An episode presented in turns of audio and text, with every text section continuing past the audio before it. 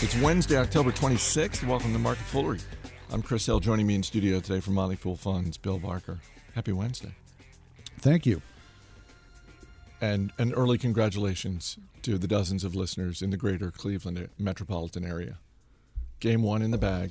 You have dozens of listeners just in the greater Cleveland area? No, not really. I thought, I thought, We, we probably thought it was dozens total. dozens on the planet, but in Cleveland we've got like one or two. So for them, Well, it feels like the world's attention is focused on Ohio, you know, this being an election year, yes, late October. yes. So there, several of the listeners may have located to Ohio by now, One of our colleagues is going to relocate to Cleveland if they win the World Series. Even if they're just in it in game six. I think he's going to swing by Yeah, to his hometown. So, so we- we'll put out an alert for Greg Haygood sightings in Cleveland next week if we get to that point. We're not going to talk about Apple today. We're going to hit that on Motley Fool Money this weekend, and Industry Focus is going to talk about Apple's latest quarter on Friday. So definitely check that out. We are, however, going to hit some other earnings and the dozens not disappointing with their swift hot take reactions to our discussion yesterday about underrated and overrated candy. So we'll we'll get to that as well. Let's start with two restaurants, Panera Bread and Chipotle, both reporting third quarter earnings. Panera's profits and revenue came in higher than expected. They raised profit guidance. Meanwhile, Chipotle shares are hitting a three year low today because their same store sales in the third quarter, key metric, very key metric, uh, same store sales fell 22% in the quarter. Oof. Yeah. St- Start wherever you want with either of these companies, but of course, at some point we, we will get to Chipotle. But let's, I mean, maybe we start with Panera. That's a good quarter. Let's start with Panera. You back there for lunch today? Yes, I am. I've I've I've been giving Panera a lot of business in advance of the marathon. Apparently, Yeah, because they had a pretty good quarter. yeah. Uh, same store sales were up about 3% for the company owned restaurants and uh, a little bit under 1% for the um, franchise uh, owned stores. And so that's in it in its own way sort of good news because Panera has rolled out the 2.0 version uh, of its stores to the company owned sites, uh, but not so much on the franchise. And it's to, it's a fairly convincing argument right now to get the franchise owners to pay up for the conversion to 2.0, given uh, the disparity in, in how these two things are currently going. Uh, that is, franchise stores are, are sort of flat 0.2 uh, up for the, the quarter. And you look at that and compound that a little bit uh, compared to 3%, and it gets a lot easier for the franchise owners to pony up what it's going to take. Uh, 2.0, as you know, because you're eating there all the time, is essentially the concept that you order from your desk, from mobile, uh, or from one of the iPads in the stores. You don't have to talk to any human beings, which is great if you're antisocial, as apparently you have become Absolutely. during this period where you're frequenting Panera so often. Uh, and people are loving it because they, they don't like other people. I think that's Well- that's my read. What maybe you'd like to give some other explanation for your No, obsessive use of Panera recently. um, it's it's really convenient. We've got one right across the street from our office, so it's it uh, it's almost no time at all from the time that I order at my desk, wait a couple minutes, and then walk across the street and it's ready. So Yeah, um, it's working. it's people are people are loving it. The uh, yeah the the and this is a smaller concept, a smaller footprint location that we have directly across the street. But even uh, one maybe a mile up the road on Duke Street, they've revamped that. Uh, they haven't completely overhauled it because I remember when Ron Shaich first unveiled the Panera 2.0 plan. I remember thinking this really sounds like an incredibly expensive proposition that will involve gutting a lot of locations, and they haven't done that. Uh, they've they've used technology to rework to to reduce the what he called the mosh pit experience of of picking up your food. Yeah, and I think that the new okay, so it costs whatever it costs. I don't have the figures in front of me on converting an old uh, Panera into the newer model, and but if you're building out a new one like the one across the street from us, it costs less because they're not putting in the the fireplace. They're not putting in as much seating. They're not expecting people to sit there, and they're not inviting people to hang around for hours and hours, as as is the case with many other No big Panera soft, locations. comfy chairs. right? And that just it's a way to move people in and out quickly. And additionally, it's set up from the get go to uh, handle delivery and catering, and that's another thing that the company is rolling out more and more and is a big chunk of the growing part of the business. And the other thing that Panera has really done just an outstanding job on uh, is is producing food with no signs of E. coli. And this differentiates it from some of its competitors. Some of its competitors. You know what? You laugh. I mean that that is food safety is a concern for any restaurant company. So I'm I'm sure that especially for one restaurant. especially for one restaurant. But I'm sure that uh, I'm sure that you know Panera is not, and I'm sure no other restaurant is sort of crowing about like, oh well, we don't have any food safety problems because all it takes is one. All it takes is one significant incident, and and they're in trouble. When you're a national company and and you're under the scrutiny of uh, you know national reporting, I so we talked mm, some weeks ago. I had come back from Indiana and I suffered a small bout of food poisoning while I was there, and looked up. It was a local restaurant, and looked up on TripAdvisor how they were doing, and somebody else was reporting they had gotten sick the same day. Uh, and posted that on TripAdvisor. Now, that right there, small, meaningless little day uh, for two of us, perhaps more.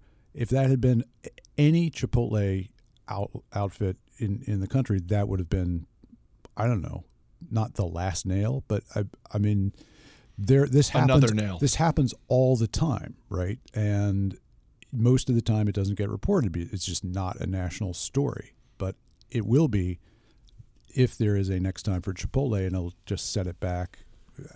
How many more quarters? I, I can't even guess. So the company, so Chipotle believes, and they have said uh, with their guidance, they they they think that they're almost out of the woods.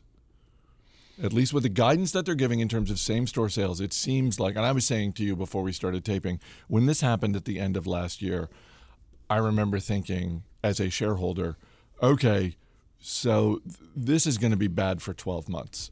If there was a way to fast forward to January of 2017, as a shareholder, I'd like to do that because I think that's when potentially the turnaround begins. Certainly, their year over year comps are going to get a hell of a lot easier starting soon. Yeah, starting now, uh, they're in the fourth quarter, and that's when the problems arrived last year. But how out of the woods are they? I think they're projecting uh, low single digit comp declines for the quarter. So that's still, uh, you know, that's not good. I mean, they're still going down. Uh, my experience in Chipotle is, is for the most part, they continue to be you know, if if uncontaminated by E. coli currently, they're also uncontaminated by uh, paying customers a lot of the time. I don't know. Do you have a different experience? Um, We're uh, way heavily on anecdotes right now. Yeah. Um, I've been to Chipotle a couple of times in the in the past year. Aha! Both now, before how many times were you before that? uh, about the same. Like Really? the- yeah, because Your uh, usage has not declined in the last twelve months. it hasn't because it's not it's not all that close to where I. It's it's not convenient. If there was a Chipotle right across the street, like we have a Panera, we used to petition for that. we did. Um, there, Did the Grand Council ever listen? um, you know what? If if Monty Moran and Stephen Ells are listening to this, they We're, might. we'll still take one. We'll still take We'll one. still take here one. in the Carlyle development. Yeah. Absolutely. They could do a lot worse. There's a lot of empty uh, office space, uh, ground floor retail level, not far from us. Still, Let's move on to Southwest Airlines. Third quarter profit came in higher than expected, which is good because it was also 33% lower than a year ago.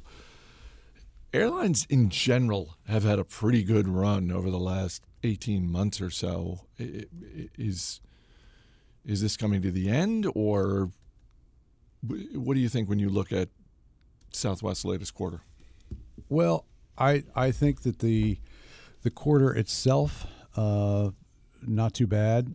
Um, guidance is a little weak going forward, and that always trumps uh, the quarter that you've that you've just had. Uh, they did have revenue down uh, 3.4 percent uh, year over year, I think, um, and and the stock is reacting a lot more, 11 percent down. Uh, I I don't know if if it's um, you know a factor of oil prices being back up a little bit and uh, and the effect on on margins there uh, that's going to have uh, part of the part of the story for it. But you know over the long term of course Southwest has been uh, somebody that has bucked the, the I don't know the usual investor pattern of just you don't want to be invested in airlines. They've been a, a, a much better long-term story than that uh, over the last 20 years and have not gone bankrupt uh, as at all, you know, as opposed to just about everybody else. Uh, everybody else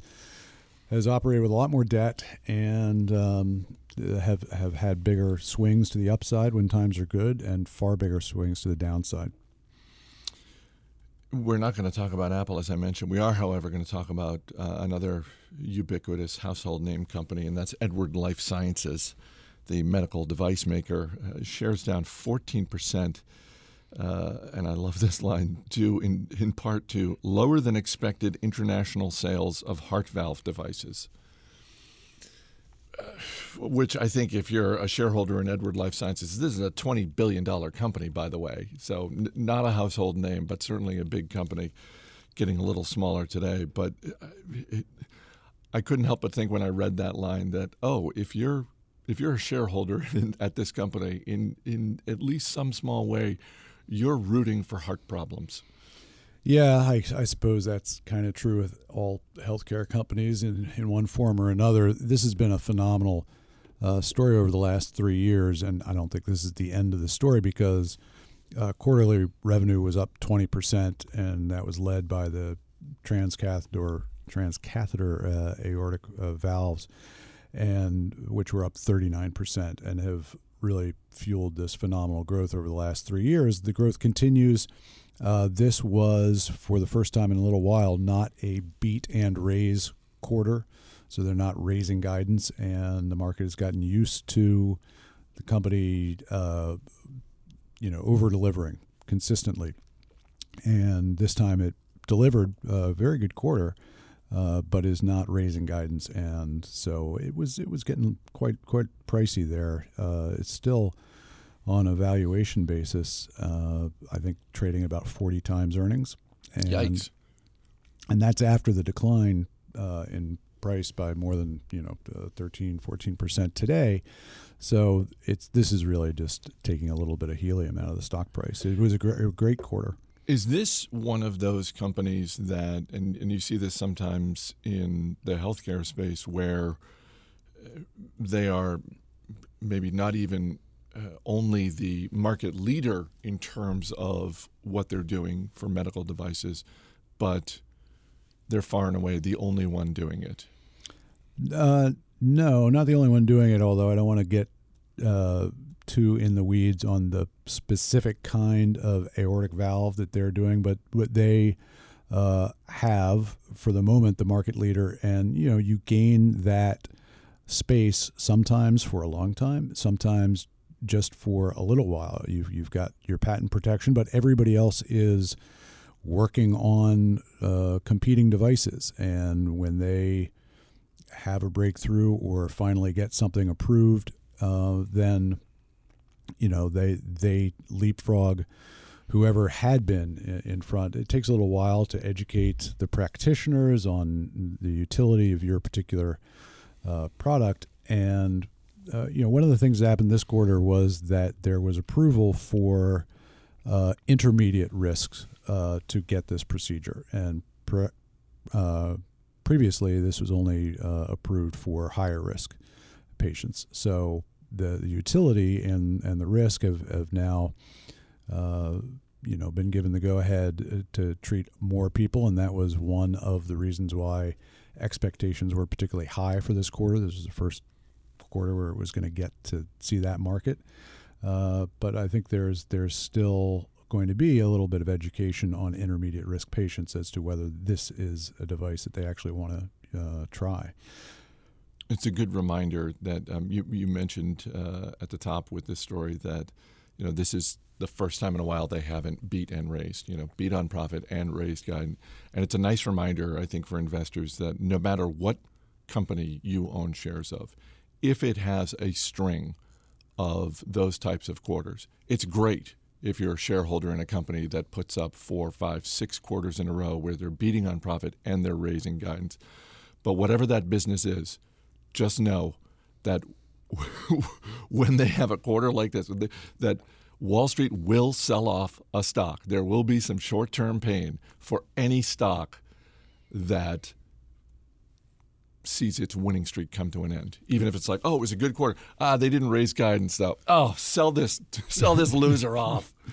Yeah, it's definitely the case that uh, investors get a little bit uh, greedy or overconfident, and that uh, you know the overconfidence is is fed by experience in something like like this. But it, you know, all good things must come to an end uh, regarding those kinds of streaks. Not, and that doesn't mean that the the underlying business is um, getting weak. It's just, hey, you know, it is possible to get uh, too optimistic, and so you know, stock's taking a little bit of a breather. It still had a good year.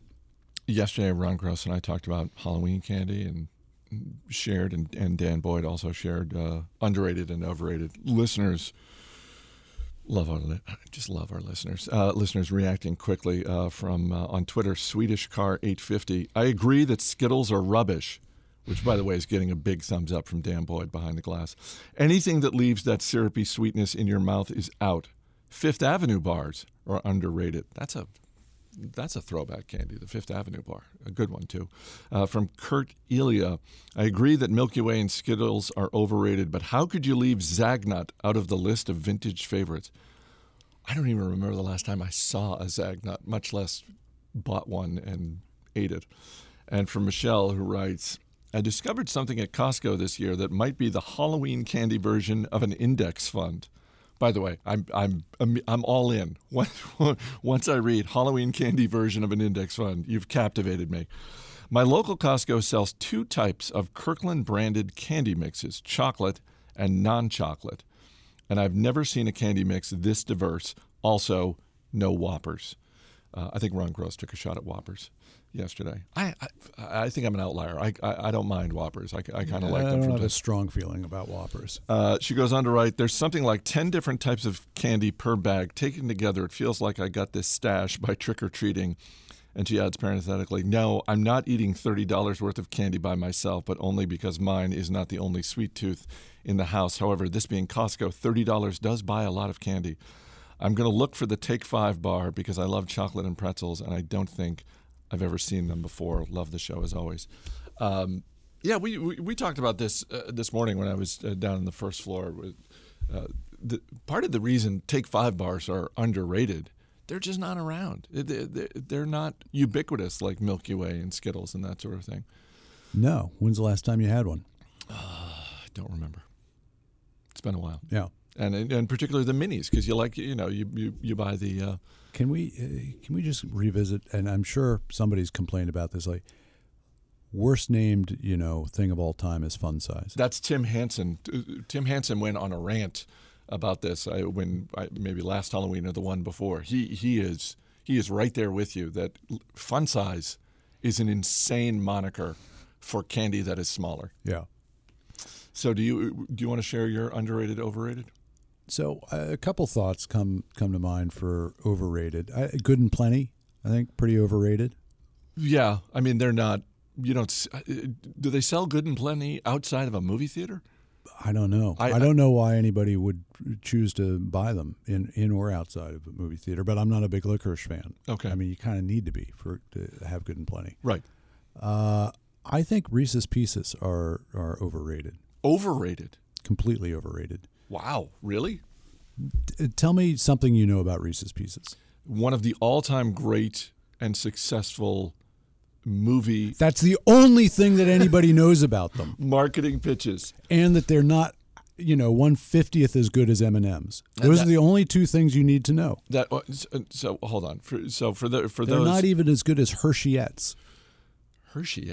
All right. That's the Hershey's ripoff of uh, M and M's. Well, I'm, I'm glad you used the appropriate term ripoff. All right, so so for those who are unfamiliar, uh, in the movie E.T., Reese's Pieces uh, make an appearance, and that was that is held up as one of the all-time great in movie uh, marketing spends. Whatever the company paid to get Steven Spielberg to include Reese's Pieces in the movie, uh, that worked out really well for them. To- I'm not entirely sure they paid anything Uh, back then. I think uh, M and M's just refused to allow themselves to be used. oh well, that was a blunder on their part, wasn't it? Yeah.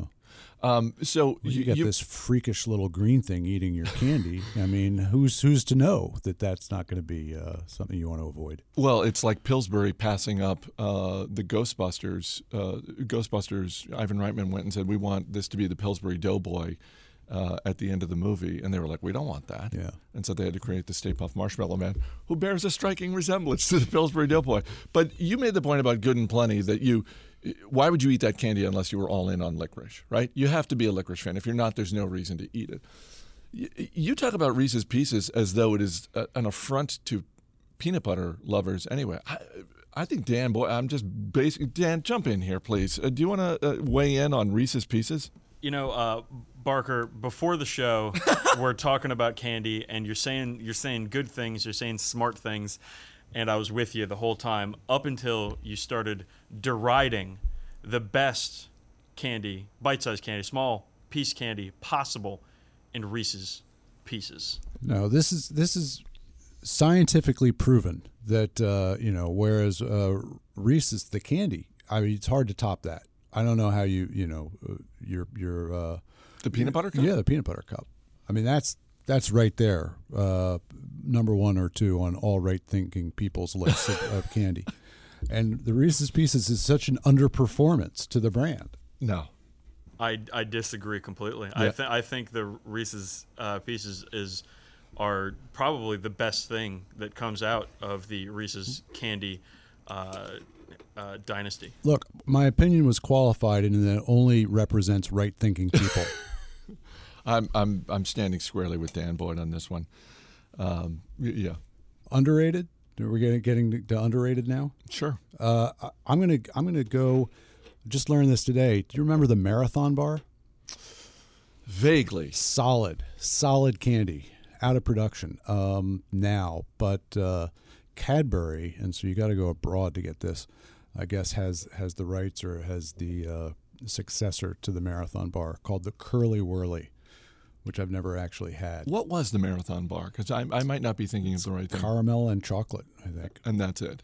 Yeah, but done really well, and in sort of a, a braided uh, loop. Okay. And then you You're would- saying Cadbury needs and to bring it took a long time to eat. It took a long time because of the marathon. Sure. you, you would take a bite and then you'd have to chew. It was chewy caramel. Do you think on Sunday at the Marine Corps Marathon they're going to be handing out these bars? One would hope. One know, that's the only. Boy, if you if you want to see a bunch of runners get sick real fast, just start handing out caramel and chocolate. You're going to be there. I'm going to be there. Yeah. I'm, I'm not going to be having. Are you going to be? Are, are you going to be able to come in on Monday and, and do a show? Do you think? You know what? The, what are the odds? I'm not going to promise that. I, I have no idea how I'm going to feel after this race. It's my first time doing a marathon, and I, I, re- I really, I, I'm not going to promise anything about what what kind of condition I'm going to be in on Monday. Is it possible it's the only thing you'll be talking about on your podcast? No, Let's talk about my marathon. no, no, no, no, no. Or I don't have the energy. Jason, good talk. I'll just hand the ball to Yeah. Jason and let him run with it. Um, apropos of nothing, which is frequently what happens uh, when when Bill is in the studio with me. Apropos of nothing, on Twitter yesterday, This is your issue. I'm just agreeing to go along with it. this fun fact was shared, which has nothing to do with investing. So if you if you're still listening for investing stuff, it's not Nobody's nobody's still listening for investing stuff. or at all. Uh, Tom Cruise is now older than Wilford Brimley was in the movie Cocoon. Tom Cruise is now 54 years old. Wilford Brimley was 51 when the movie Cocoon came out. Cocoon, classic 80s film. I, I was stunned to learn this because Wilford Brimley appears to have decades ago reached a point where he stopped aging. But but at that point, he looked like oh, he looks like he's in his 60s, possibly even 70 years old. I think it's remarkable looking back on it that he was not given an Academy Award nomination for portraying a 70 some year old guy as as a 51 year old with no makeup, with no makeup, no prosthetics, totally convincing. Here it is 30 years later, and we still believe so much in his ability to convey the nuances of the aging grandparent, despite being only 51, which at this point doesn't seem that old to me. Right. Yeah, me neither.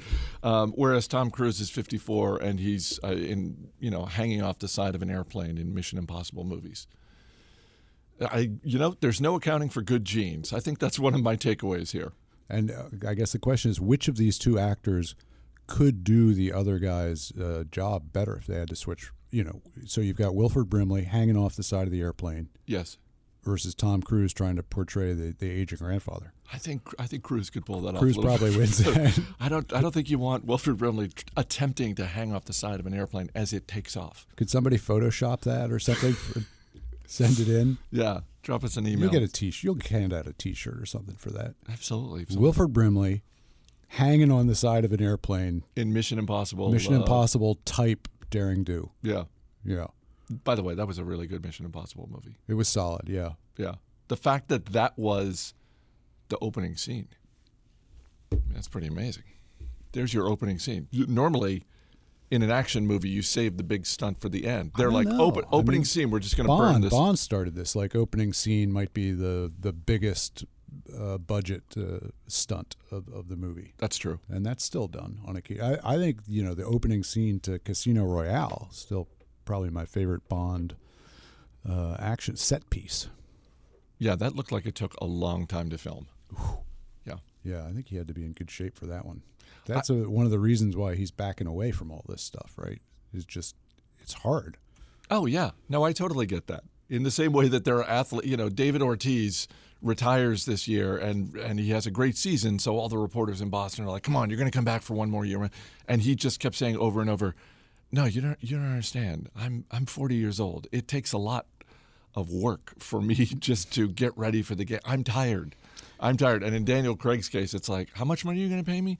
No, that's not enough. I'm tired. I want to do smaller, non action movies. Of course, it does seem like if Daniel Craig makes that claim, you're seeing the work on the film and you're seeing him, uh, you know, the condition that he needs to be in. And David Ortiz doesn't seem at first blush to be putting in quite as much work in, in trying to look like he's up to the physical tasks that he actually has to perform. Put up some big numbers, though. Oh, yeah. For a 40 year old Everybody guy. loves Ortiz. Oh, who doesn't love Big Poppy? All right. Thanks for being here. Thank you.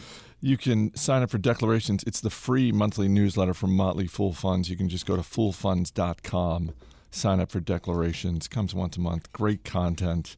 Not a lot about Candy or Wilford Brimley. Although, you know what? See if you can work Wilford Brimley into the next issue of Declarations. Like if he could be eating some Reese's Pieces while hanging on to the side of the airplane. I think that's what we want. That's like a coffee mug and a T-shirt. Uh, we don't have coffee mugs, or for that we have matter. old like used ones, right? That have been in the you know cupboards of the office. We'll clean it though. You're saying it's vintage. As always, people on the program may have interest in the stocks they talk about, and the Motley Fool may have formal recommendations for or against. So don't buy or sell stocks based solely on what you hear. That's going to do it for this edition of Market Foolery. The show is mixed by Dan Boyd. I'm Chris Hill. Thanks for listening. We'll see you tomorrow.